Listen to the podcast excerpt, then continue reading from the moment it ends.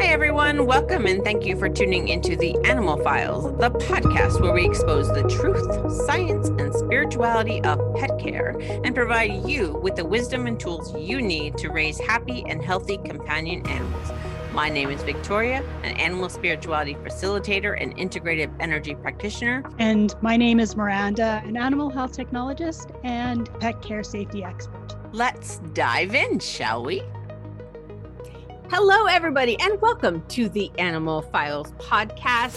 We have another incredible guest for you. And like I said, last couple episodes, we're going to be bringing lots of great new people to you so you can see what's happening within the animal industry to give you ideas and help you understand what options you have available to you. And today, we have Mark Adams, and he is a life coach and an energy practitioner who focuses a lot of his work on healing animals. And I'm going to toss it to Miranda, and she is going to get this interview started. Welcome, Mark. We're glad to have you here. I'm glad to be here. Thank you. So, you're known as the remote pet healer, and you had an interesting background, or have an interesting background, however you want to say it, yeah. into how you got into what you're doing.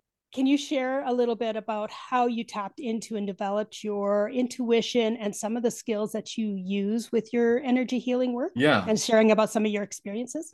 I think everyone has sort of an, an awakening period in their life. And sometimes, you know, it, it can be it can be fairly dramatic and you wouldn't know that it was at the time or the steps that were taken to sort of address possibly the the feeling of sort of isolation or, or being confused and uh, and so what I put on the website, and I don't I don't know if I've modified it at all, but I was adopted, and my parents did a very wonderful thing at a very early age, and they told me I was adopted at, at like seven years old, and I know it seems weird, but that was a pivotal moment. So everyone's going to have a different thing that's that's going to sort of like shock them into some kind of awareness. But I've I've always been a researcher, always and I just love, like a dog, digging for a bone. And the issue with this was there were no answers. So it wasn't that my parents were withholding anything, it was just a closed adoption. Mm-hmm. So I wanted to know, just for the sake of knowing, what, what does it mean? And so I began at night to what we would now call meditation. And I, I sort of naturally went to that as a soothing thing. And it wasn't anything in particular it was just envisioning something that I wasn't aware of. And, and I, so that is how it began at a very early age. And then as I entered high school, I added music to the equation. Mm-hmm. And uh, and the album was Chariots of Fire. I mean, I think I wore that out. And for whatever we had, I went to a Catholic high school, and um, sophomore year, um, we were introduced to meditation. So it was my first legitimate sort of introduction to the skill of learning how to meditate. And uh, it was one of the sisters at the school, and, and we would, in a group, do this meditation. It was very, very cool. And I think she's actually the one that played Chariots of Fire. So then I got the album, and every night I would play that and I would meditate and envision things. And, and I started then doing what, you know, the law of attraction would be. I didn't know about that then, but I started thinking, hey, wouldn't it be cool to be friends with this person? Or I wonder if I could possibly get this after school job. You know, it was like that. And I would focus on this all night. And then all of a sudden, these things were happening as I hmm. envisioned them. So that was the beginning of my awareness that we are creators, that we can be creators. But my intuition was also being developed very, very deeply because, and I, you know, this is just me. I was a very sensitive kid. And for whatever reason, I didn't know what adoption meant. And I was always afraid that someone would know I wasn't legitimate. You know what I mean? Like mm. I wasn't, even though my both of my parents had dark hair, I had dark hair. I was just afraid that someone was gonna know and ask a question to something I didn't have an answer for. Mm. So I became very, very aware of my environment early on. And there were some other factors that were also going on there, but my intuition was deep. It was something that I relied on, and it was absolutely natural. But we all have this. It's just that I, for some reason, knew that as a protection kind of thing, I needed to develop it. And so that was the Mm. beginning. Yeah. So that's how the intuition developed. And then I began to get into really tapping into passion, which I called inspiration, and then, you know, settling on goal setting. And so intentions. But I was always a quote unquote life coach to Mm. my peers. People always sought out advice. And Isn't that how it always works? I think so. yeah, yeah, and that's that. That was the beginning, and it has morphed into the physical side of healing as the right opening presented itself. Nice. Yeah. Thank you. so the the energy healing work that you do now, when did that start to evolve? Did you do that sort of as I don't know, like just a side thing where you were just helping friends and family to begin with, or it just developed and you started offering it as a service? Yeah, it, it really was friends and family first because people had told me you're a healer, and Hmm. I wasn't ready for that. I wasn't ready for what that meant, nor did I really believe it. To be honest with you, you know, like someone might say that, and someone can be deeply intuitive. I'm not psychic in that level, but people had said this, Mm.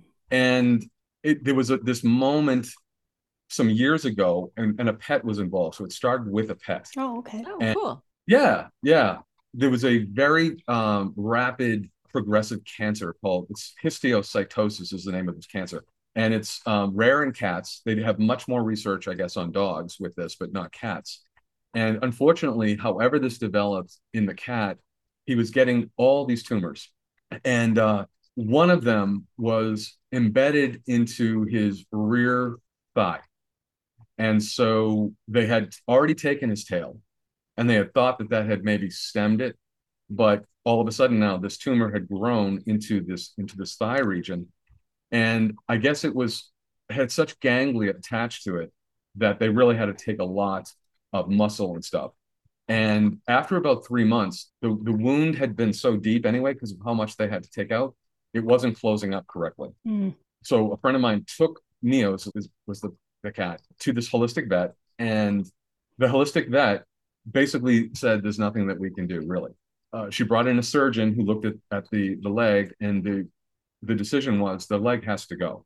And this cat from birth was a leaper, and having already lost his tail, and because he loved to leap, and obviously because there was really no cure for this cancer, um, and it was very aggressive the owner's thought of him losing his rear leg was too much to take. So that's how I got involved to work on Neo's thigh. Hmm. And it was so dramatic for the for the first time doing something like this because I didn't know what I was doing. But something came to me, it was instinctive. Grab a pendulum. I started doing it physically with him in his presence, but he was, you know, yes, he had histiocytosis. He definitely had cancer. He probably only had months to live. He's a cat. He was having fun and like hmm even his leg was completely wrapped up, but he'd still find a way to get away. Hmm. It was ridiculous because I'd have five minutes with him and then he was gone.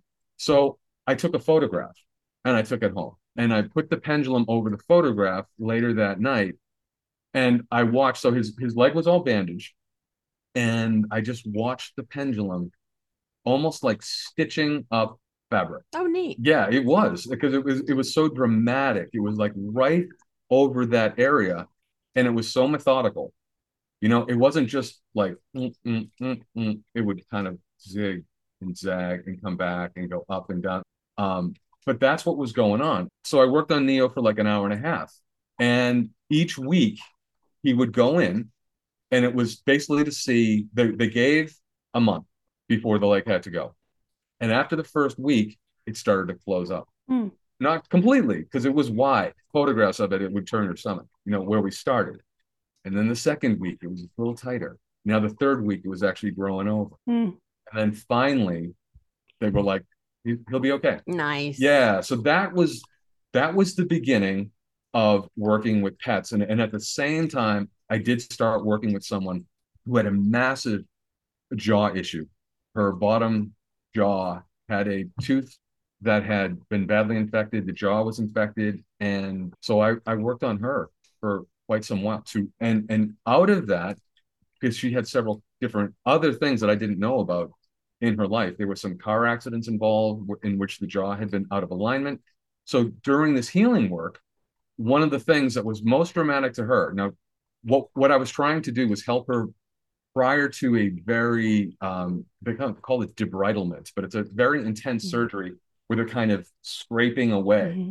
bone. And sepsis had also kind of stepped in here, so this was a very serious situation. And uh, there was a concern that she could lose a piece of her jaw. Mm. So this oral maxillofacial surgeon, you know, was going in and basically a few weeks before the, the, surgery, she was able to bring her jaw together for the first time. Oh wow, mm. pretty cool. She's not been able to do that since she was a teenager, and now she was advanced in age. So I was realizing, oh, there's more going on here than you know just whatever we're doing with the jaw. But the same thing I was noticing with Neo was this pendulum was working on her jawline, and then it would go up to a molar or whatever. So it was all extremely dramatic. And the bonus for her, and, and at the end of that story, was when the surgeon went in, there was very little that had to be done. Mm. So he thought he was going in and it was going to, be you know, this really bad surgery, uh, and it turned out to be actually much less significant. So the healing time was that much less significant too. Wow, that's wonderful.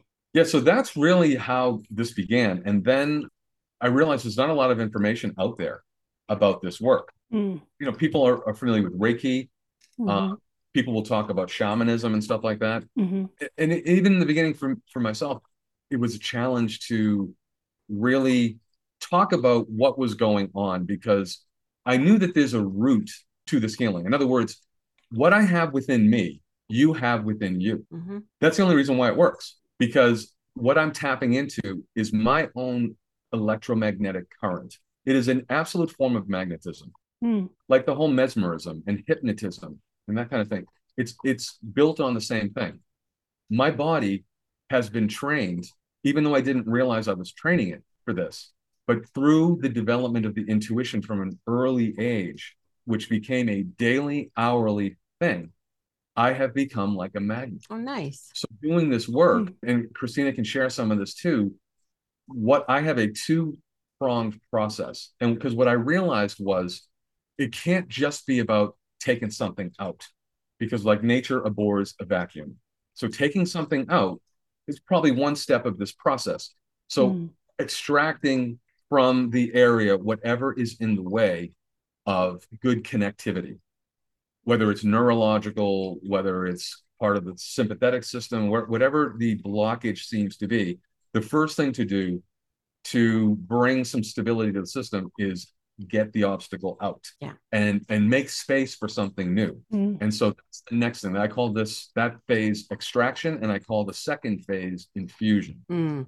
Mm. yep i've done something similar on my own pet I'm uh, trained in uh, healing touch for humans and healing touch for animals. And there is one treatment where you, it's called a pain drain, where you remove the pain and then you have to fill it back up with the good stuff. So, yeah, so it's kind of that same. It, I use it for everything. It's amazing, amazing, amazing process. Yeah, that's cool. Yeah, because really, the bottom line is we can all do this. And mm-hmm. I would think thousands of years ago, there was always someone.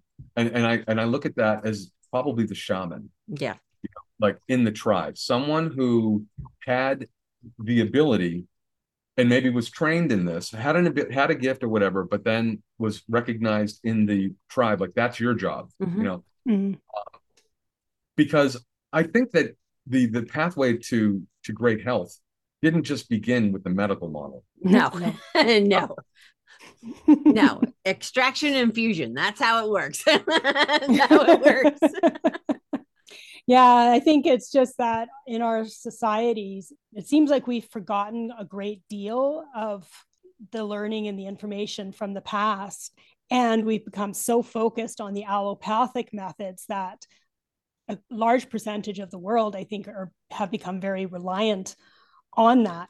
And I mean, it, it has its place but I think that uh, one of the problems of the allopathic model is that it adds or takes something away, but it doesn't balance it.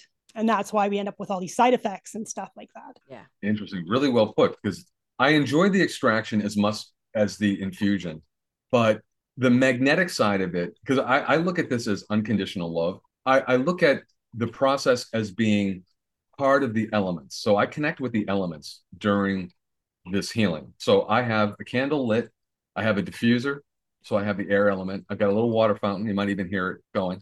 And then I've got these little vials of earth, one from Sedona, another one from Egypt. Mm. And so I, I connect with the elements and I consider the elements as sovereign as you and me because I believe that they make us up. I mean, we are the elements. Yeah. Yeah. We breathe the air. That is a combination of fire having met up with water. That's that ether. And and air or whatever, oxygen is positive and negative ions or electrons. So we've got that going on. That's coming in as breath. It's going out as breath. And there is absolute energy in that air. You probably studied about breathing kind of stuff. Mm-hmm. Yep. Yeah. It's so important because basically, so often, and I'm guilty of this. And that's one of the reasons why I love this work because I'm forced to breathe properly. Mm, I don't breathe properly most times. I do shallow breaths. mm, When I'm running outside, it forces the diaphragm, the, the diaphragmatic sort of intake of air. And also, there's a, a proper way to breathe by taking it in through the nose, not in through the mouth. You know, so that's why they kind of make fun of the mouth breathers Yeah. mm, Yeah. because those are the people that aren't breathing right. mm. So tailing up the diaphragm, filling up that rib cage, and then finally the clavicle area. So I'm honoring the elements during this time. And the fifth element I consider to be this form of universal energy, Yep. manifesting in whatever way that it is. But I like to look at it as what it, I believe, at its root is unconditional love in the energetic form of that. Mm. So when I'm connecting with that energy through the ether, I know that my role is specifically as a conduit. So I get into that meditative, lucid state of mind. I've got an iPad in front of me with a photograph of the animal in its injured state. And then I hmm. always request a photograph of the pet in a in a happier time, in a, in a hmm. state before the injury created. Because what I'm trying to do is connect with the pet through that other photograph while I'm looking down at his injured state or her injured state, and I'm watching the pendulum kind of doing things, and I'm silently talking because, and, and this is also an important part, and I know I'm like probably all over the place with many of these things, but this healing is, it has, the only thing it has to do with me is I've learned to transfer energy, but I'm in a partnership with the higher self of the pet.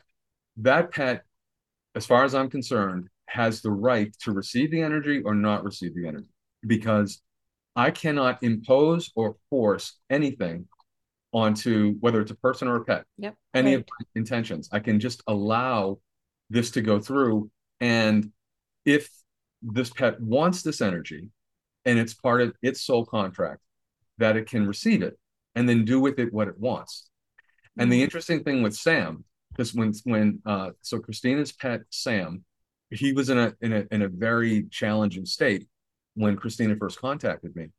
But one of the things that I said to her was his energy, I could sense his energy was so strong. Now, granted, he was a puppy, Mm. but I knew Sam was not interested in going anywhere. Before you go any further, we haven't actually introduced Christina yet since we started recording. So, just so you guys know, Christina has joined us to share her experience of having Mark's healing done on her dog Sam. So, you're going to hear firsthand the other side and not just from Mark. Yep. Leave it to the animal files to do something just a little bit different.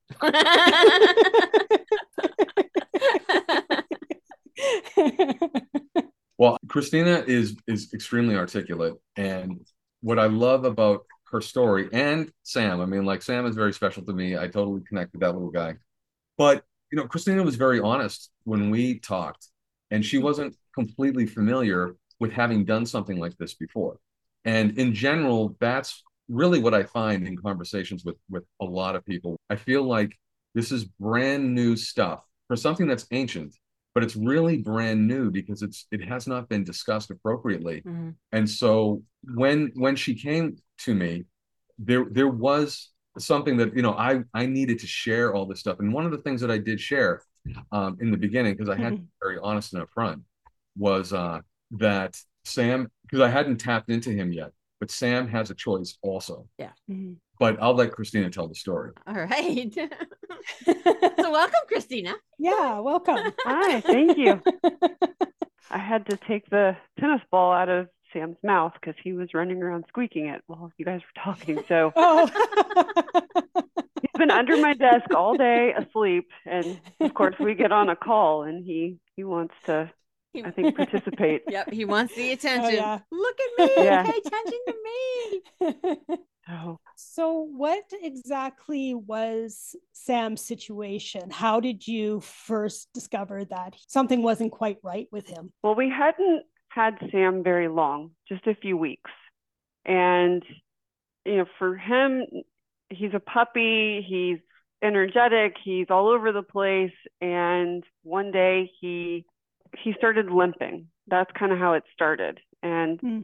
you know, he jumps and runs and does all the puppy things. So we took him to the vet and they thought, okay, well, he sprained his leg, you know, Mhm. get him to rest. Yeah, right. You know, and so we we gave that a go for I don't know a day, and it it started. Now it's not one leg; it's basically he won't walk, Aw. and that was on a Tuesday. And the reason I can remember that is because his vet was closed on Tuesday, and we had to go to another vet. And this is somebody we're not familiar with. He's not familiar with Sam. Mm. And long story short, we walk in, you know, Sam's on the table. He won't stand up, he won't walk.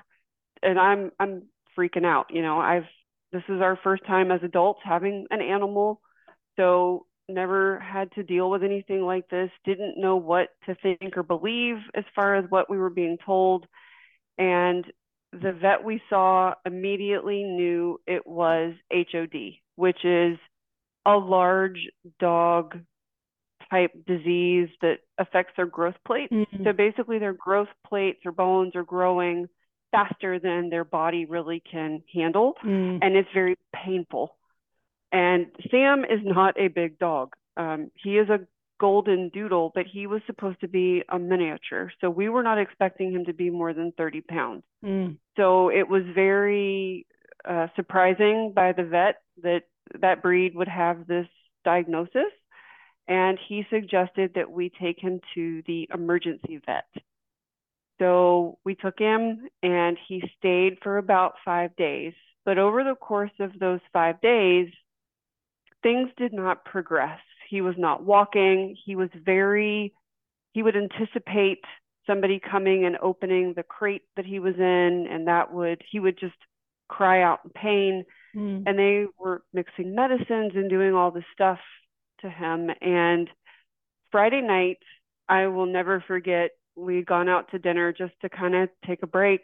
Um, they told us they didn't think it would be a good idea that we come up and see Sam. So the last time I physically had any sort of sight or touch or anything with Sam was on Tuesday. Mm. And Friday, this one particular vet, because they at the ER they rotate, and this one I'd talked to at some other point during the course of the week, and he was not my favorite. Mm. He calls and says, if he doesn't get any better, we're gonna have to put him down. Oh my Mm. goodness. I I was crushed because we've not had Sam maybe three weeks, and we've gotten attached, and this is what I'm being told. You know, they're they're calling to tell me, you know, your bill is now up to this much, and oh by the way, he's not getting better. We we may have to put him down, and that I I, I didn't know what to do. I I Mhm. reached out to a friend and kind of told her what the diagnosis was. And she emailed me Saturday morning, and that's when I was introduced to Mark. And Yeah, the timing was ridiculous because I had just done an interview that Friday night or that Thursday night or something like that. But so I had just done this interview, and um, there was a woman who was very kind and complimentary, you know, about the interview. Her name was Linda, and it turns out that it was that woman who what is friends with Christina, and that's how Christina got my name. Synchronicity. Mm. yeah, so I, when she passed that information on that Saturday morning, I immediately reached out to Mark and kind of gave him a little bit of the backstory. We connected and talked over the phone, and I, I kind of pled my case of I don't know what to do. And I didn't want Sam to be in pain. I didn't want him to be put down. I wanted to bring him home. Mm-hmm. Were you aware of or open to any kind of energy work prior to this? Oh yeah, I'm. I got very little knowledge of you know these types of of things, but Linda is she kind of has similar practices and and has been helping me with some different things for me mm-hmm. personally. So when she suggested me talking to Mark, that was one of those things that I had full faith in mm. because because I I trusted what she was sharing. Mm-hmm. So and knowing that they had tried all of these different types of medications, those weren't working. I felt like this was really my only option. Right. Because you know, they're pumping him full of all this stuff and telling me all these side effects. And we had to wait 12 hours before we could switch and do this medicine over that. And we didn't make it the full 12 hours. We only made it 10. And so that was going to, he now is at risk for tumors and ulcers. And so mm. at that point, I wanted all of that to stop. Right. And, and so the timing was I don't know. I think somebody was really looking after Sam, and and it was just this divine intervention of I I was introduced to Mark, and he's the I totally say Mark is the reason Sam is still here today. Hmm. That's beautiful. Mm-hmm. So can you both talk a little bit about how the work was done, how the healing happened, what the results were? Well, what I did is ask Christina for a photo of Sam um, as a pup before this happened, and then a photo if she had any of him currently. And so what she sent was a photograph of Sam, and it really wasn't a full body. It was a the photograph that I was going to work on of him as injured Sam was with his two legs in front of him and his head. Mm-hmm. So that's what I worked on. Now, Christina had told me, um, and, and, and this is kind of an interesting part of it because the, the vets really had more say all of a sudden in, in Sam's whether he was going to be released or not. Mm. And they gave Christina sort of a list of things that Sam had to do in order for them to release him out of their custody. And so she gave me that, and I knew that this was important. So the first photograph that she gave me was of just his two front legs, and I didn't know the depth of HOD and what that meant. Mm-hmm. Do you want to say like what they said to you, you know, in terms of what Sam had to do before they would release him back to your care? Sure. So the first was he had to be able to walk on his own. Uh, he had to be able to go to the bathroom on his own, and he couldn't have that anticipatory pain. So if they went in to take him out of the crate, they wanted him to not cry and, and do all that he was doing and showing that level of pain. And none of those things had happened over the course of the three or four days that he had been there prior to me talking to Mark. Mm-hmm. And they didn't give me any hope that these things were going to actually happen. Mm. I've never heard of a vet having custody yeah or being able to just simply take custody of an animal neither have i that's that's, that's... weird that was weird mm-hmm. when you said that i was like what in the world they have no right yeah, because I I made a couple like because they would call every few hours and kind of give us an update, and things weren't getting better, and so it was just more that well maybe he'd be more comfortable at home, and so I was started kind of making comments like that when they would call and check in, and I believe it was Saturday afternoon after Mark and I had spoken because we actually connected on the phone, and I made it very plain that I was ready to come get him and bring him home, and they basically told me no until he can do these three things, he has to stay here. I think mm. there's a question of ethics there. Yeah, I think so too. Well, that's why it became even more important mm-hmm. that whatever Mark could do, like we were kind of running against the clock because yeah. I knew by Monday that vet that had called on Friday was going to be back in that rotation. And if he was still, if Sam was still showing signs of being in pain, I did not want another phone call. They that was what his recommendation was was putting him down. Mm. So we had to really take this in pieces. Hmm. So I had just that that photograph of the two legs out, and the amazing thing was because I didn't really know that his right front leg was a problem, or maybe it had started there, or some whatever the case was. I worked on that for about an hour and a half, but I knew when it was done that there was going to be some kind of change. Now, what I always tell people is I want to give it 24 to 48 hours. I know within 48 hours this will unfold, but I don't want to rush it Yeah. because organization within everyone's body, energy field, and that kind of thing, it's it's all different. So I don't want to give false hope about anything, even though I wanted instant as well. I want to go, all right, we're done here. Now Sam is great. So let's go check on him. And, and, and but I know that's not how it works. So I had to be honest with Christina. We didn't have a lot of time, but what I was hoping from this, and she did confirm with me that the right leg was an issue, that I thought, if anything, if I've just allowed some energy over to Sam and he's decided to use this energy to give him the ability to stand, just one thing, then maybe this is a sign that he's going to be receptive to this energy faster because I knew that that might not be enough, you know, to basically get him out. Hmm. But what was interesting was that there was a visitation, I think, six or seven hours after that first healing. And Christina ended up getting a phone call that something had changed a little bit with Sam. Nice. Yeah, that was Saturday night, and the nice vet, the the one that was pretty patient and just he went a little bit more above and beyond than the others to explain things and Hmm. make sure that we understood and that we were really on board with what he was trying to do. He called and said there had been a change, and he thought that it would benefit Sam and us if we would come up and sit with Sam. And so we did. And he was able to, it was almost like he was trying to walk, but he wasn't showing any pain.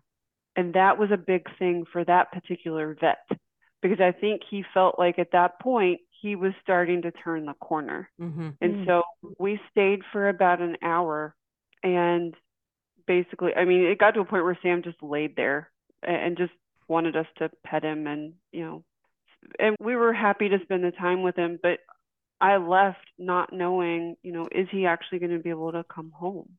Hmm. So that vet was there overnight and he said, you know, if there's any change, he always called at like 5:30 in the morning. You'll leave your phone on, I'll give you a call. Well, I ended up getting up and there was no phone call. Hmm. And so that, you know, I was very worried that, okay, maybe this didn't actually, this wasn't the change that we thought.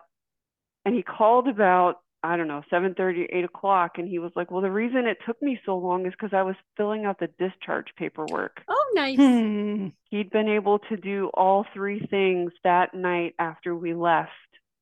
And they, they kept him and made sure. And I think that was just that vet's way of making sure that he was okay to come home. But that was why it delayed him from calling. And so we were his very last phone call before he actually left for the day. Wow, that's pretty cool. Hmm. Yeah, Sam, Sam, that's why like I look at him as this champion because he really his energy was so strong going in, despite the amount of pain that he was in.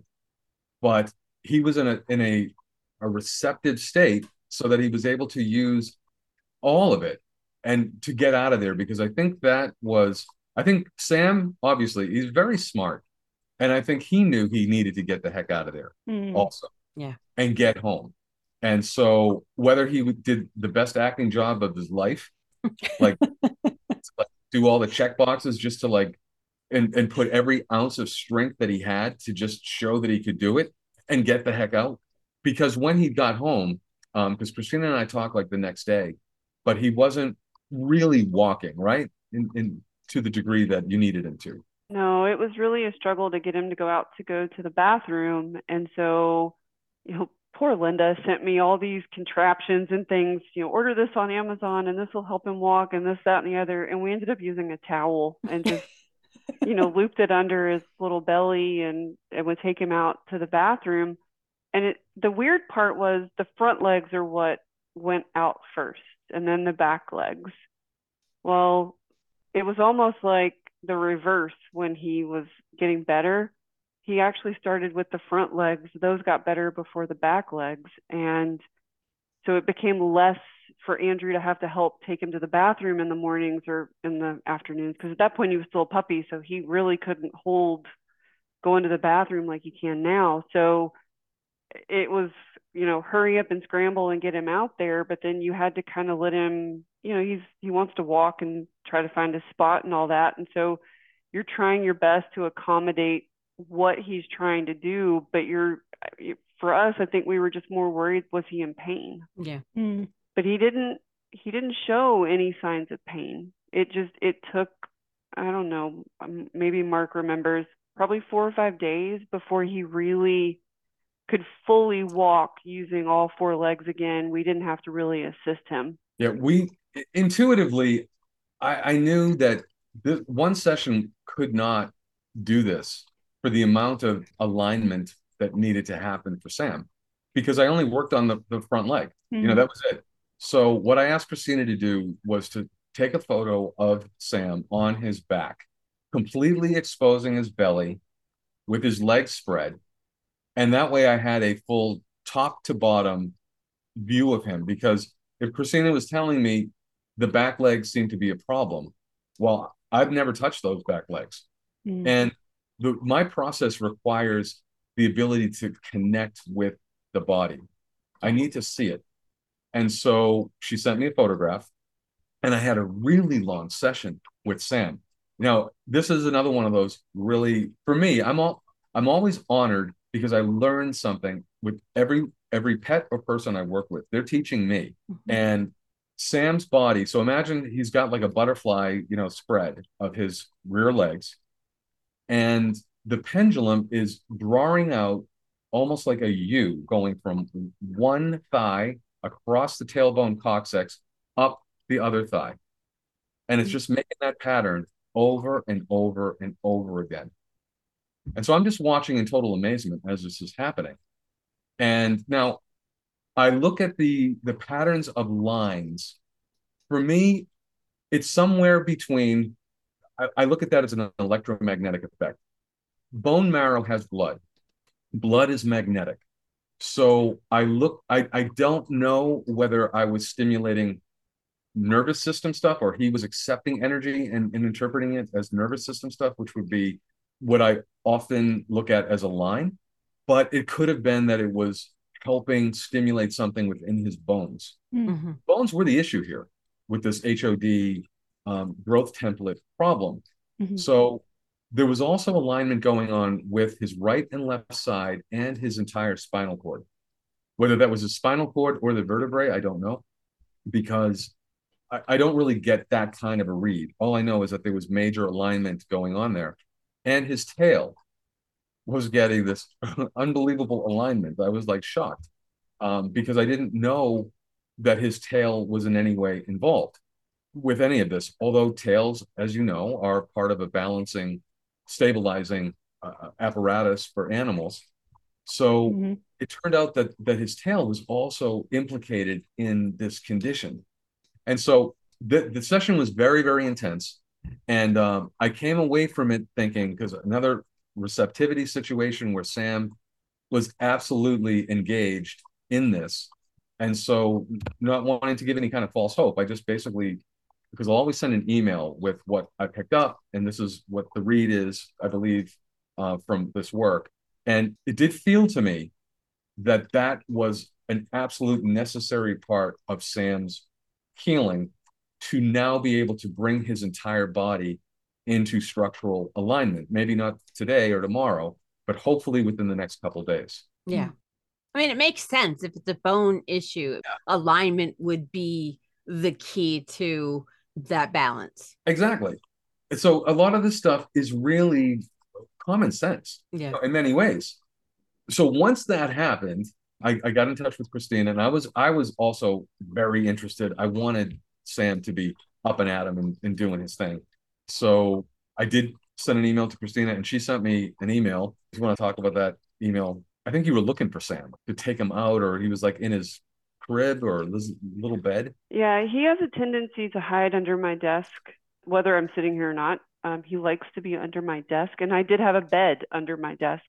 it was shortly after we had that second session that he basically was walking like like this never happened and that's basically how he's been since we've not had any other issue um, when they first diagnosed him with hod we were told that this could be like a flare situation so it could come back but we basically had this for a week and never had it again. Hmm. And I don't think that that's normal with HOD. I, I do think, from what I've been told, they're kind of these chronic episodes that can happen up until he's fully grown. But maybe that's related to how they've been treated in the past. Yes. And that's what I think made a difference because it's every time we go, we're asked, like, has he had any issue? And it's like, no, he has mm. not not the HOD issue. He has another like allergy type thing that we're trying to work through. But other than that, you know, we're not in any kind of pain.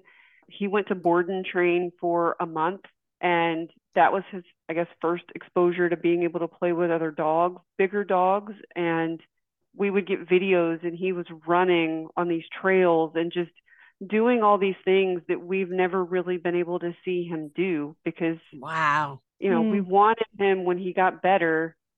It was well now we need to make sure we get him properly trained and it, just doing everything we could to try to give him the best life that we can you know since all of this has happened to him. And we found a great trainer who understood what HOD was.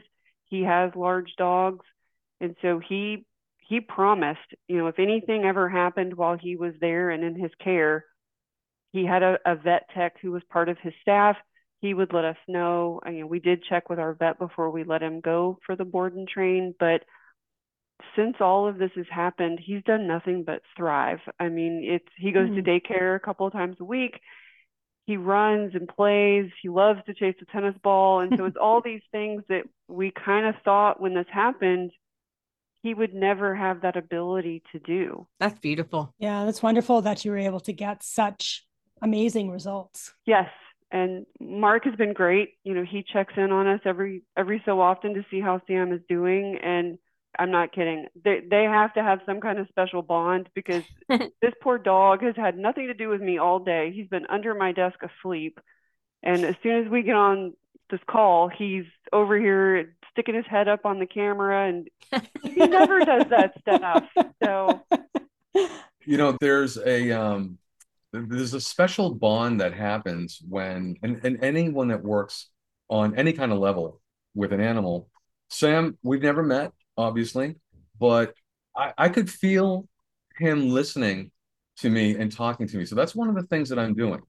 Now part of my technique is I, i'm a trained singer and i knew that for whatever reason my voice or music had to be a part of this process so one of the things that I do is I have all, kinds of frequency music and I and I change it up.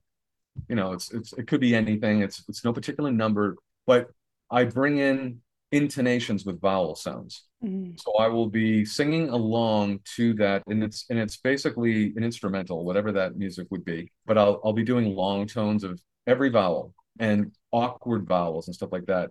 But I watch the pendulum changing and shifting so when, when I would be working with Sam, I, I was kind of like singing to him, but I was also talking to him like, hang in there, buddy. We're good. How you doing? And the thing is, you know, I know everyone has had this experience. The phone, you pick up the phone and your best friend is there. Yeah. Mm-hmm. I mean, mm-hmm. everyone's had that at least once in their life or something like that. Or mm-hmm.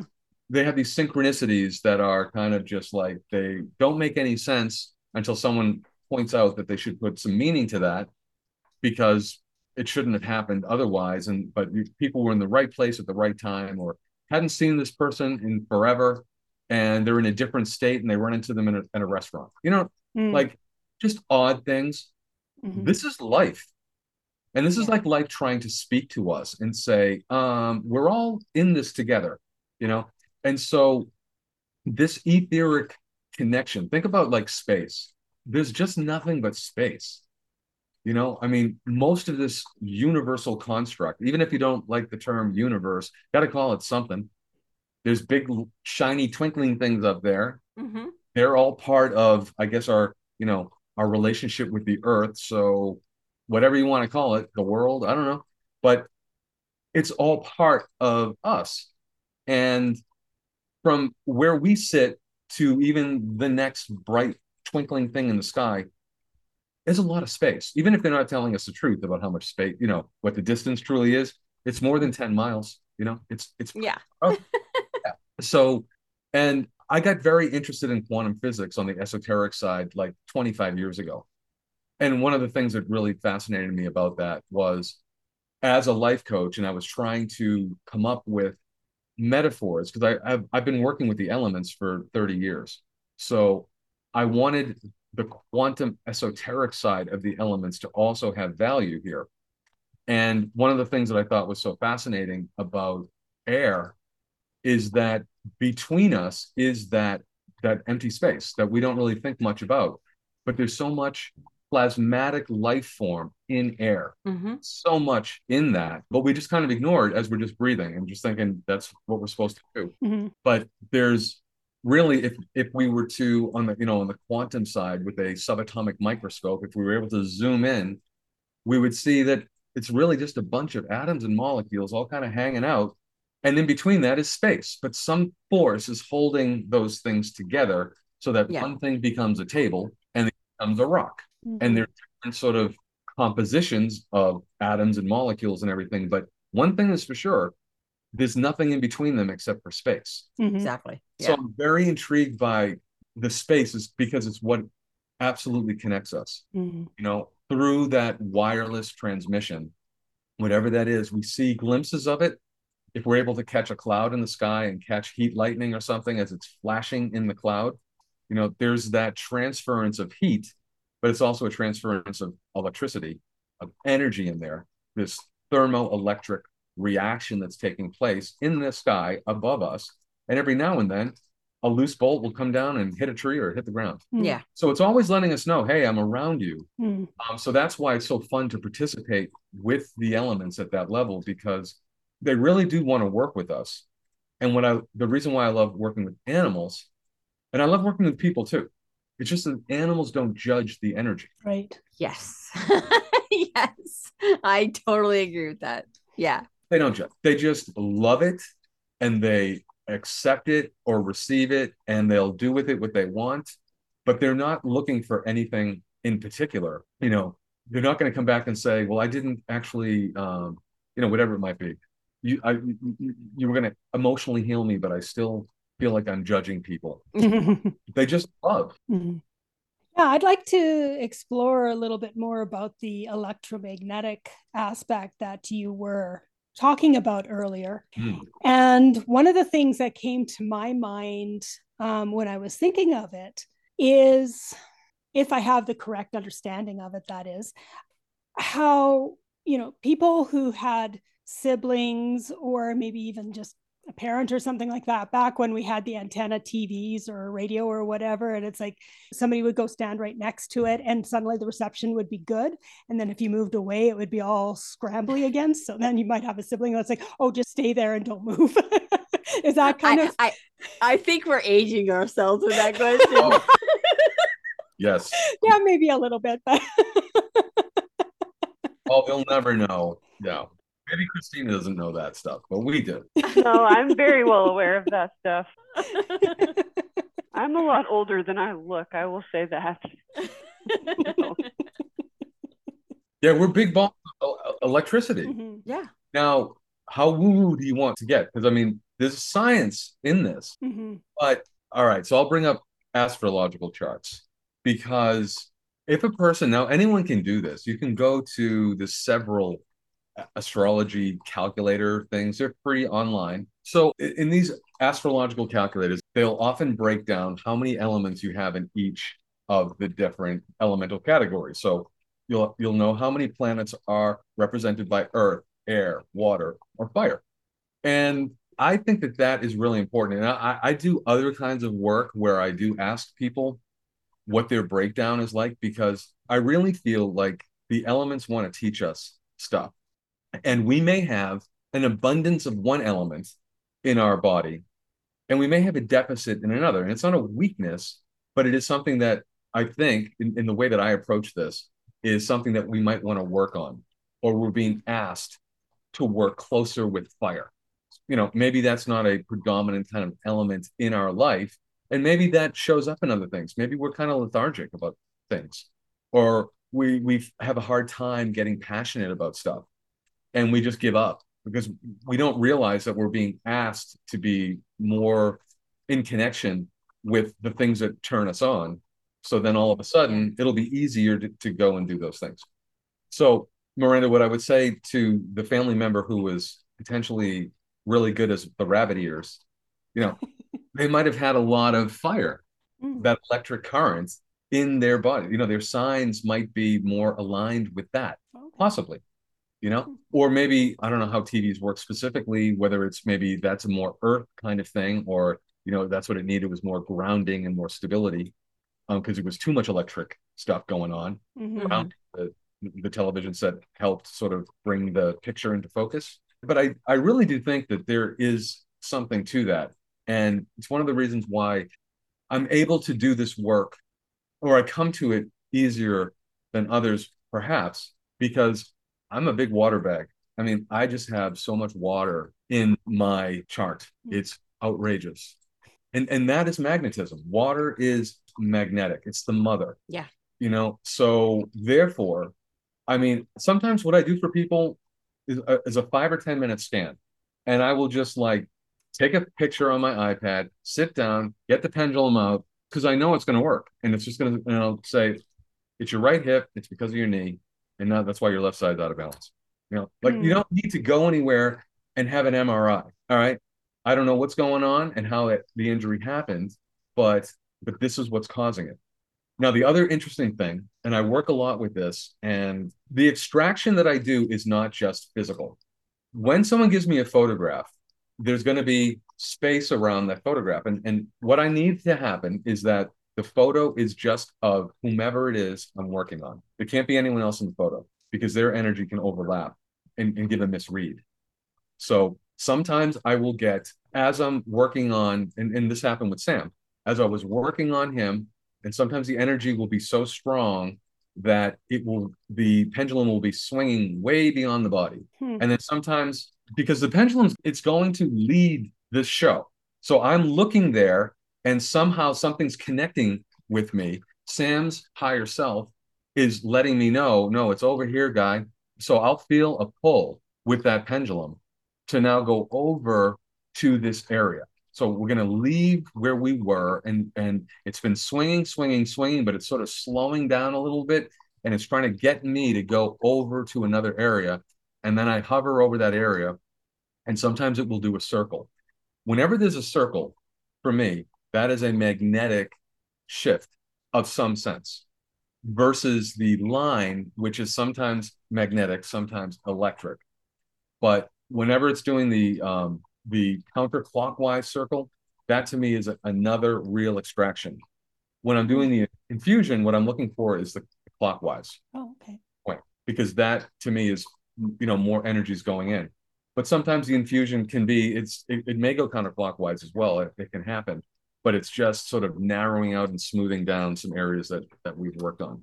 Mhm. That makes sense. Yeah, I mean, there's another thing that that's very interesting that does happen in this process, and this is one of the reasons why I knew Sam was going to be okay. So the, the the pendulum is telling a story, and I'm connecting on many different realms. One of the reasons Mhm. why it takes a while for me to do this, and, and and it's rare that it's ever shorter than an hour. Never has really been. I mean, depending on how much work needs to be done, it can go two hours. The longest one was three. Oh, Wow. yeah, that was It's a lot of work. a lot of work but i do get lost in the time as well you Mm. know um, but if someone isn't upfront and tell me the truth about what's really going on you know and all of a sudden i'm finding out their entire body is in this situation i don't like to let it go you know like hours up Yeah. you know like a psychoanalyst uh, your hours up oh we were just getting somewhere Mm. Yeah. I would think that it would also be because, you know, what we're talking about in the beginning, where we are so involved in this allopathic mindset that there may be many people who think it's just the shoulder. Mm. And that's where the problem is. Mhm. But it ends up being your ankle. Yeah. I don't think people in general understand the connections that you were talking about also exist within your body. Mm-hmm. And so they may think that they're ill in this one place and think that everything else is fine. Right. So it's up to you to do the assessment to find out and say, um, no, actually, this is what's going on. yeah, I think rarely where the symptom is is where it. I think rarely is that where the actual problem is. Yeah. Yeah. I just worked on someone recently. The shoulder was the problem. I was told it was a shoulder neck thing. Mm. And I spent all this time on the hip, the glute, and pushing all the energy over to the other side of the body. Mm. Talked about this. And one of the things that was interesting that came up was the element of water. And so I look at water as intuition. And mm-hmm. I basically said, you're being asked to listen to your intuition. It, it came up so many times that it was hard to mistake. It was, you're not listening to it and it wants to work with you and you have a good one, but this needs to happen. So we did another session a couple of weeks later, maybe three weeks later. And this time the, the hip was part of it and the glute, but now the knee showed up and the Achilles. And I was like, it's it's weird for me to come back with these things because these are not the complaints. Right. so yeah. I've now spent all this time. I've got circles here with the knee and major work done here. I've got something down at the Achilles, like, yikes, that's impacting your entire other side of the body. Well, it turns out, yes, the knee was an issue, as was the Achilles. Now, the reason why this one, I love this, the way that this ended up working out, is because this person decided to listen to his intuition. And he had been wearing orthotics and he got this impulse, which he, because we had to talk about it afterwards. And he said, normally he would never have done this but he ended up mm. calling the store because he thought he had a custom orthotic that he had just gotten like three months before. And it wasn't custom orthotic, it was off the shelf. Hmm. And oh, wow. creating the knee problem and the Achilles. Hmm. So we got rid of that and it's gone. So basically, had he ignored that for six months, eight months, a year, like sometimes guys will do that. You know, they'll just keep on, they'll muscle through it, push through it, and go, it's, oh, it's my knee. I probably need a replacement it's just my Achilles. Ouch, I shouldn't be running as hard or whatever. But here it was, this insert in a shoe that was higher than it should have been. So he was able to get rid of that and go back to living, you know, a healthier life mm-hmm. faster. Yeah, makes sense. My husband's a functional personal trainer. So that's what he does. He trains the body in that way. And the results that you can get, you know, you working at on an energetic level and him working at a physical level, it just shows how truly connected we are. And if we can all just start to listen to that intuition and not doubt it and not just only believe a doctor, but like listen to what the doctor said and then feel into that mm-hmm. and see how that feels to you, I think we can find some type of balance. Definitely. Yeah. I think one of the struggles that maybe people have, because I think I have it myself, is that I don't necessarily know if my intuition is talking to me. And uh, I've kind of heard it said that the intuition sent, tends to whisper to you, whereas like other ideas might speak really loudly. So then it can be hard to hear which intuition is actually mm. trying to say. Until you learn the skill of listening, and then it screams at you all yeah. the time. and with me, it always interrupts. So, like when I shouldn't be saying something, all of a sudden someone will speak ahead of me, and it's like, oh, thank you. yeah, mm. plays out that way. Christina, I wanted to ask you this. I don't think I've asked you this before, but one of the things that I say to to someone, if if we're doing with Sam, it was more triage, but if someone comes to me with something that's less, you know, significant, I want them to participate if they can in the meditation with their pet because I really do believe that pets find the owner their parent as much as the parent finds the pet. And sometimes I think that there's a real healing that's going on, not just with the condition that maybe the pet has, but also potentially in the life of the pet parent. So I was just wondering, has anything shifted in you, or was there anything that happened like over sort of Sam's healing and then maybe unfolding afterwards that you could connect to what sort of Sam brought into your life? Through this experience? Well, as far as the healing itself, I felt like when you were working on him, and I, I didn't know what time you started. I think your email, when you'd actually responded back to me, went into my spam folder. So I had no clue when you started the session or stopped. But we had gone out to run errands and I I just remember feeling off. Like it was weird. I just felt very strange for a short period of time, but it was just in these kind of waves. Yeah. And I think I might have mentioned that to you in an email that Yeah. I felt like something was was going on. But I I have noticed between him and I, he does tend to follow me around more than Andrew. And there's just something about I, I just feel like him and I have this connection that he doesn't have with anybody else. You know, my dad makes fun of me because I talk to him like he's a person. and whatever I say, like he does, or if I, you know, I ask him to stop something or whatever, he will stop. Mhm. And my dad will make the comment to me, "He's a dog. Why are you talking to him like that?" And I'm like, "Because I'm t- he understands me." And Yes. he I really truly believe he does. So yeah, I mean, I feel like he is because we don't have kids. I mean, he basically is our fur baby, but knowing that I think it was that Saturday night before we went to the vet, you told me that you got the feeling from him he wasn't ready to give up and he was he wanted to come home. And from that moment on, it just it gave me hope, but it also I feel like just made such a connection with him. And, and I feel like you kind of helped us with that connection because even that month he was gone to board and train, Hmm. it was just one of those things where I missed him, Hmm. but I knew where he was. He was being taken care of, and he like I never worried about him being there. It's just like daycare. The first day he went, I was that mom that watched on the camera to see what he was doing. Now I don't. He walks in and just he's ready to go. Like he's pulling me in the door. And I think throughout this whole process, he's been able to build his confidence. And that is something that I personally struggle with. So mm-hmm.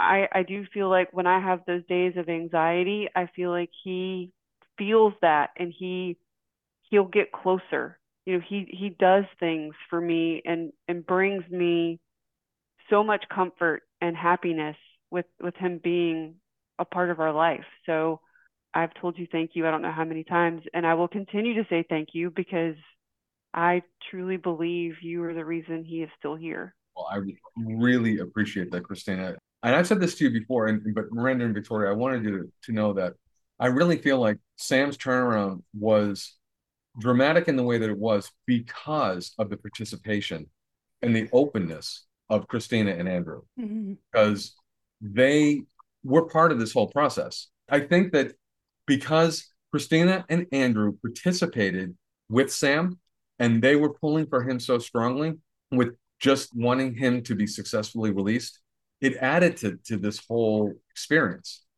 And that's why I, you know, I really love it. They didn't have to be in a meditative state because they kind of were in a meditative state because Sam was so heavy on their heart and they were, Mm, you know, pouring out their energy towards him and he received it. mm, So the other thing that I found interesting, and I did share this with Christina a while back, was there are no sort of coincidences when things like this happen.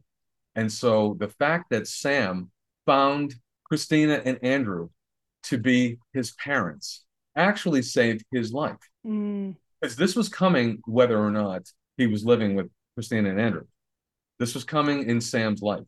Hmm. And it just so happened that things lined up. And that's why I do believe that as time goes on, Sam will have a greater role and a greater message to be playing in their lives mm, because there was no accident that, you know, in his three weeks of birth, he was basically like, yeah, you guys, you know, come here on this day. You find me, I find you. Let's go home. Don't worry about it. You know, I'm going to have a little bit of a physical breakdown. We're going to get through it, Mm. you know, but you're going to help me get through it. And through that experience of getting through it, it's going to change you a little bit too. So we're all in this together. We're a family. mhm. And that's Yeah. the, really why I love working with animals because it's truly a twofer. It is absolutely more than just what if I work with a person, it's not like I've worked with the whole family. Although the, the family can benefit too in the end. But but with with the pet, because the pet is just an extension of unconditional love anyway, Mm. and that's what they're doing as they're in our lives, I, I just think that it is it's a more profound sort of opportunity to connect with our life's mission or you know the, the depths of who we are to allow that to express itself somehow Yeah. when we least expect it Yeah. Yeah.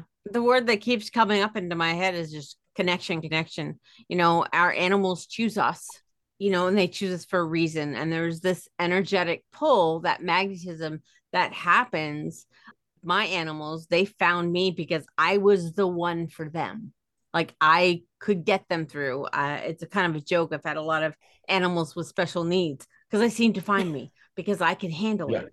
And it's it's just that word connection just keeps coming in. So obviously, when you heal an animal, you're going to heal a human, and when you heal a human, you're going to heal the animal. Mhm. That's just how it works. Mhm. Yeah. 100% it kind of leads into which just goes into what I was going to sort of ask or comment on now is that both Victoria and I are aware that pets are amazing teachers, at least when we pay attention. Sometimes we can learn even if we're not consciously aware, but Mhm. but we also are aware that they have very strong empathic abilities combined with senses that go beyond the five typical senses. So I think you kind of talked about this a little bit already, but how would you say that this would play into the services that you offer? uh in what way Because you were sort of already kind of talking about, oh with like sort of the physical or emotional or mental or yeah, kind of all of that. Like you, you said that we're talking about how Sam most likely chose Christina and Andrew for a particular reason. You know, we also believe that animals want to support us and they want to have a job in some way. And so they will recognize things like anxiety and depression or stress or fear and that kind of thing and try to help us through that sometimes even taking it on themselves Mhm. Yeah, I well, the interesting thing is that energy healing is unlimited. I mean, it really is, and and so sometimes, like you know, I would not have known that I could work on someone who has seizures or an animal that has seizures. I wouldn't know that until someone has come and thought this might be a good solution. So Mhm. I try it, and then we have the results. I've worked on amputations, and the amputation story to me is fascinating for two different reasons. One, because the ego mind cannot be involved in this at all. So I cannot consciously think, oh, well, then I should be working on this to strengthen this part of the body. Like it doesn't work that way. So the energy is going to basically do what it's supposed to do. And so the fascinating thing with working on this pet with the amputation was that one side of his body was so like say the limb has been amputated. It still technically exists as a phantom limb right it's still there. So what this pet was basically teaching me was how to transfer the energy from that phantom limb over to the good leg Mm, to strengthen that other leg. Now this this particular pet already had stage 4 cancer and that's why her leg was amputated. But it came back into the lungs. So ego mind would have said, "Oh, probably need to work on the lungs." Mm. She wanted 95% of the work that we did together was on her leg. Why? Mm. because and, and this is what she was giving me in terms of and this was so fascinating for her pet parents Hmm. was that she was kind of letting me know i'm going out like a winner all right so i'm going to chase bunnies again Mhm. i'm going to play full toy with my sister and pull her out of the bed you know like that was how she was like they would send me videos of her and i would just be like oh my god you know Hmm. and but then the time comes and it's it's even challenging for me because i will i will get the sign the pendulum will tell me it's time and it's very hard i, I do not like that part but i understand the process you know that contracts are sometimes up Hmm. so the best i can do is just say this is what i got today just to let you know but I'll check in again or something. But the fascinating thing, you know, in that situation, and this is why I have such respect for animals, because, you know, the common thing can be sometimes is that, well, animals are in our lives and then they die and that's it. I don't believe that for a second anymore. And I haven't since I started working with pets because the signs that I get about the emotional healings that they have, the spiritual healings that they get, the mental healing that they get, you know, beyond just the physical thing and on these different realms and stuff.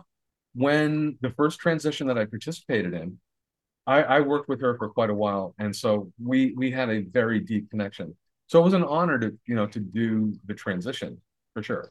But the interesting thing was there was a um, I I was working on someone else, and I couldn't stop that session. I had to let that session play out, and it was going longer than the the time that they had told me that the um, the doctor, the vet who was going to euthanize the, the, the pet, was coming to the house. I could not stop what I was doing with this other person, so I got involved as soon as I could and I was trying to reach them, but they, they weren't picking up their phone. So I thought, oh my God, I, I may have missed this whole thing. And they had wanted me to, you know, to be a part of this to see how she was going to do during this the, the euthanasia portion. So I tapped in, and at first the pendulum did not move at all. It just stayed completely stationary over her photograph, and I was really bummed. I continued trying to call. Still, it was going to voicemail, and then I checked in again, and the pendulum ramped up and so I did all the call ins that I traditionally do.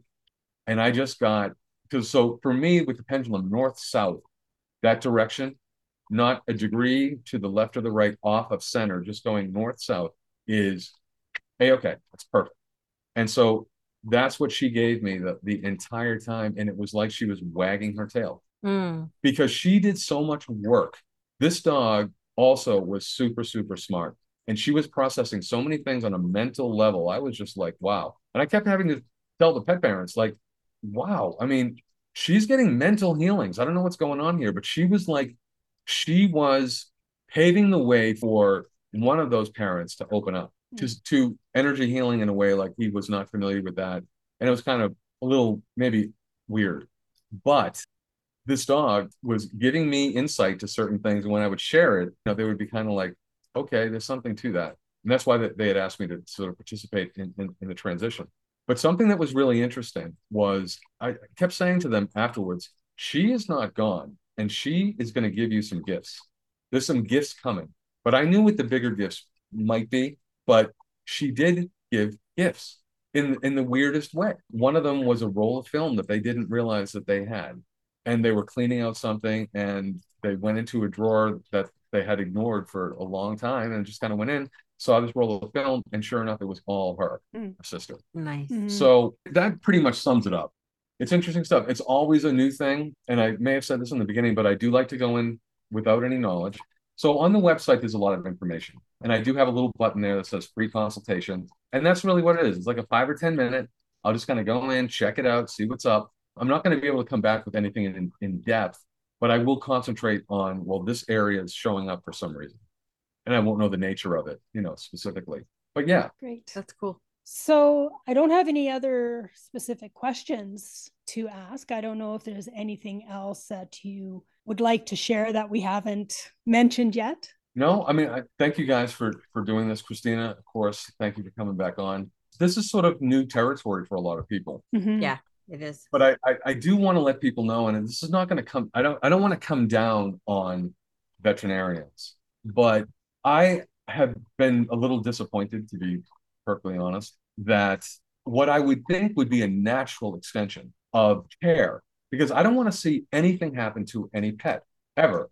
And they rarely want anything to do with any of this stuff.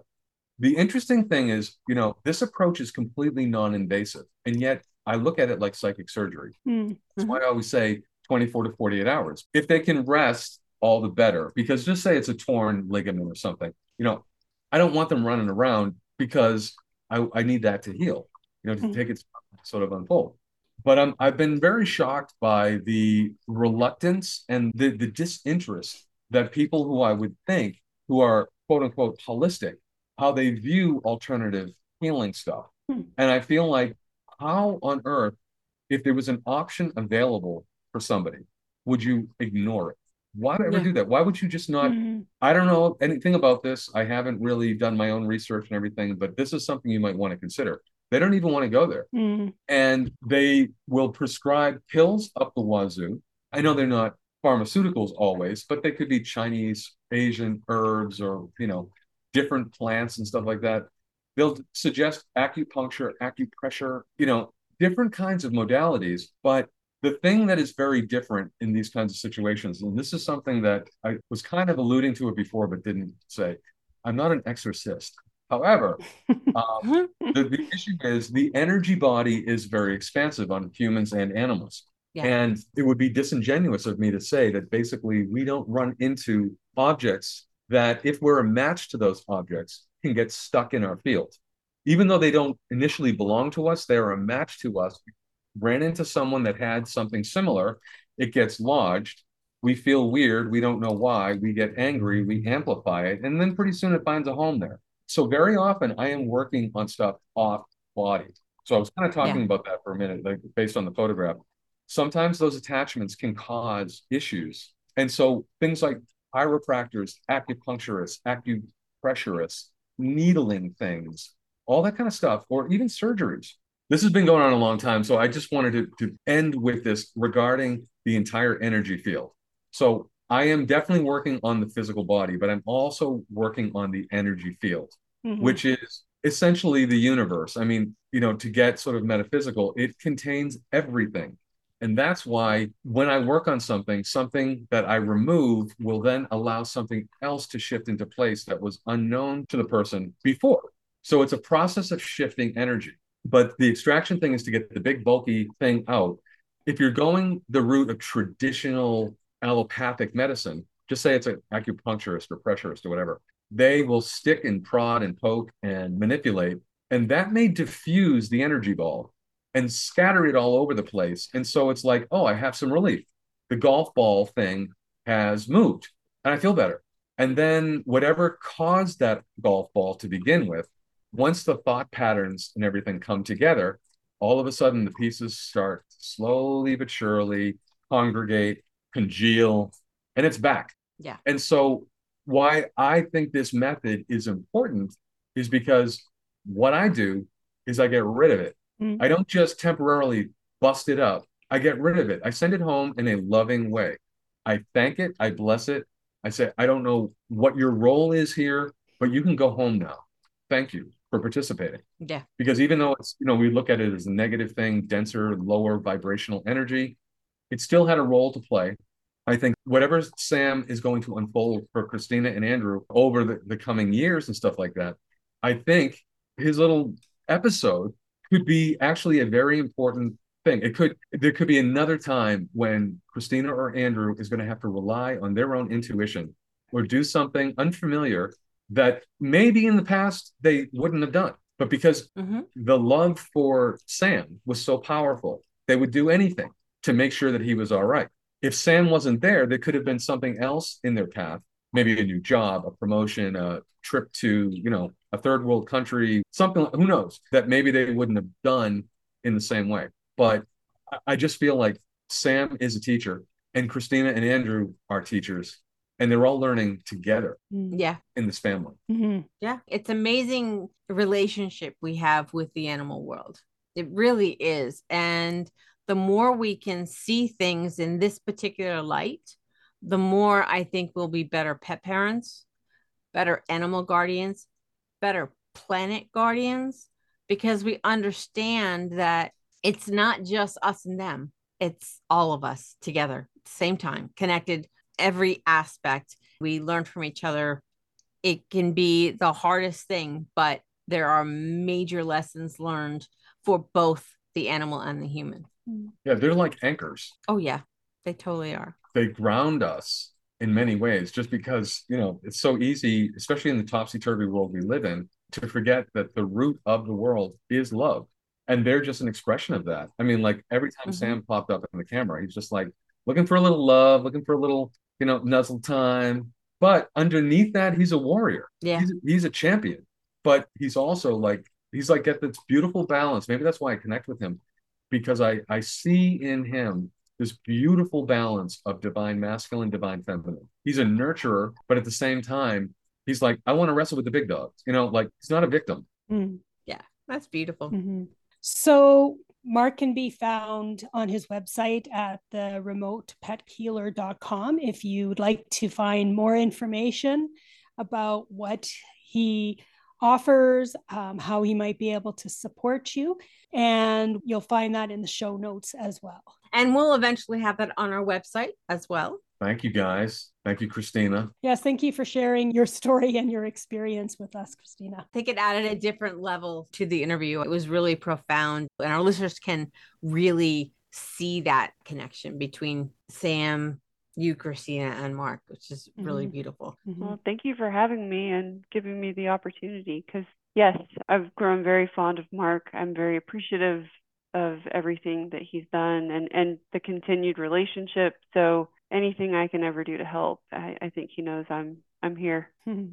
Wonderful. I really appreciate this opportunity. It's been a while in the coming. Yeah. yes. It's hard to believe. April came and I think we talked in like October, or November. Yeah. April. Well, we were just finishing up last season and now we're in season three. Yeah. Perfect timing. That's awesome. Mhm. yeah. All right. Do you have any last minute things you want to say, Miranda, or Uh, no, we'll let, I we'll think let our guests go for the evening? we're good. Uh, we're happy that you joined us and shared what you do. And maybe if there's new information or a new way to talk about this in the future, we could perhaps do another interview at that time Mhm. and we'll stay connected. Yeah, if you have someone that wants to uh, kind of test it out, you know, you could just let me know and and and we can try that. Yeah. So if that offer makes sense to you, make sure you reach out to us at the Animal Files Podcast at gmail.com and we will make sure that we can get you guys connected. All right. So I guess we're done. All right. So thank you very much for joining us and have a wonderful rest of your day. We look forward to chatting with you again. Mhm. Take care. Bye. Thank you. Bye. That was a really great conversation. I mean, I say that all the time. We always have great conversations, meeting new people and seeing the miracles that they can produce and to see what actually is out there. It always gets me excited. So it's always a great conversation. Yeah. And hopefully you'll be able to understand more and more about these different kinds of healing. Sometimes it can get kind of, mm, what's the word I'm looking for? Maybe going a little bit beyond what you perhaps are currently able to understand with your everyday life. But, you know, I know for myself, spirituality and energy work and all that kind of stuff is still relatively new for me. But the more I get exposed to it, the more I understand little by little. Yeah.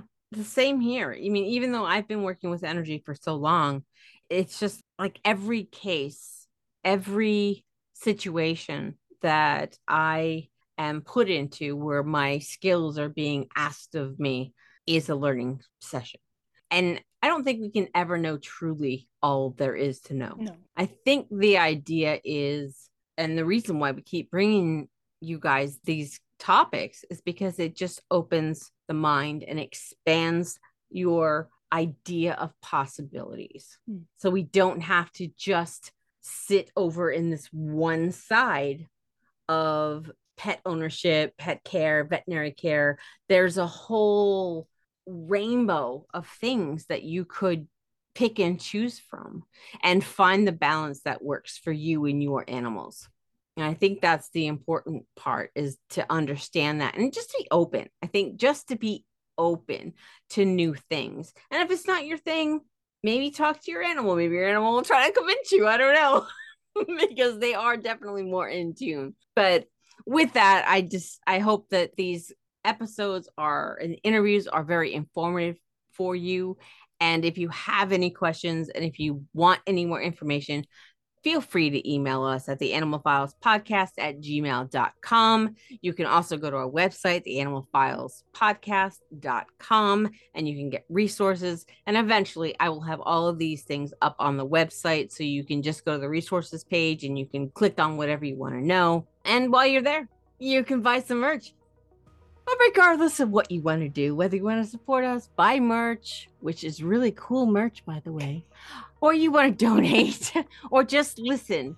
If you like what we do, write a review, share it, support us in that way so we can get this message out to everybody because we are here for you guys. We want to make sure that you have all the tools that you need to be able to give your animals the best life possible so they can thrive. That's what we're here for. And so, with that, We will say good night for this particular episode. Good day, wherever you are in the world. And we'll see you next time here on the Animal Files podcast. Bye for now. Thanks for listening to today's episode. If you enjoyed the show, please be sure to rate, review, and recommend the show on iTunes or wherever you get your podcasts. If you want some more great info, be sure to check out www.theanimalfilespodcast.com.